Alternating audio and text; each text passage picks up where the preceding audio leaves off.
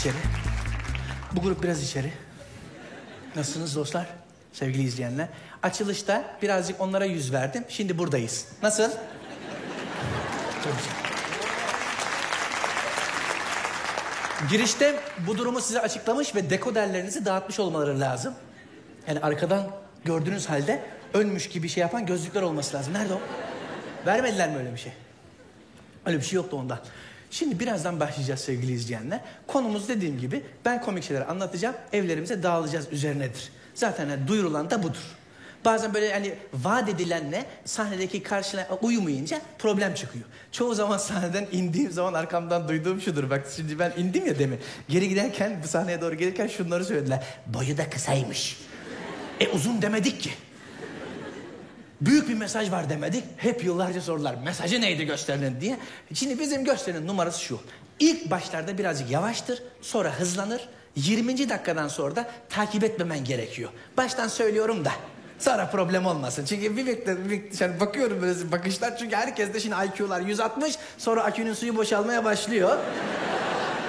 Gruptan kopmalar oluyor. Nurcan ben hiç yani oralı değilim falan. Ya da siz gülün artık ben yetişemiyorum falan gibi. Sonra öyle olmasın. Tane tane başlıyorum sonra hızlanırım. Tekniğim odur.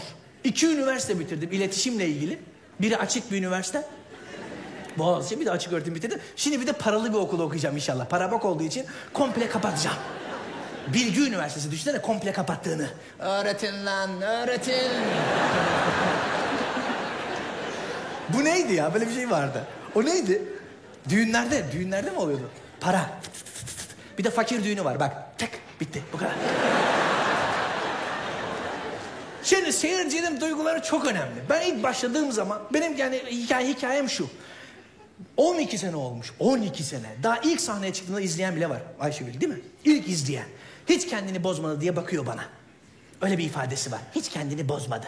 Onun için değiştirmeme gerek yok oyunumu. İlk sahneye çıktığımda daha edepsiz şeyler anlatıyordu. Yani çocukluk tabii. Yani 20-21 yaşındaydım sahneye çıktığım zaman. Hani şimdi şimdi gösterici diyorlar ya çok belden aşağıymış oyunu. Yalan. O zamanlar daha edepsiz şeyler anlatıyordum. Yani çünkü 21 yaşındasın. Yani konuyu da bilmiyorsun. Belden aşağısını işemek için kullanıyorsun bir tek. Erotik bir çağrışım olduğunu bilmiyorsun. Bol keseden anlatıyorsun. Şimdi elimden geldiğince eledim onları. Yani tamamen tıraşladım o bölümü. Yani gösterinin o bölümünü. Gösterinin o bölümünü. Bak sen çıkarıyorsun anlamı ben bir şey yapmadım.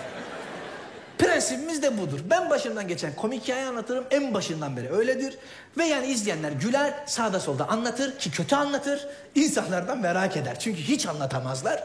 Onun için merak edip gelip izlerler. Prensibimiz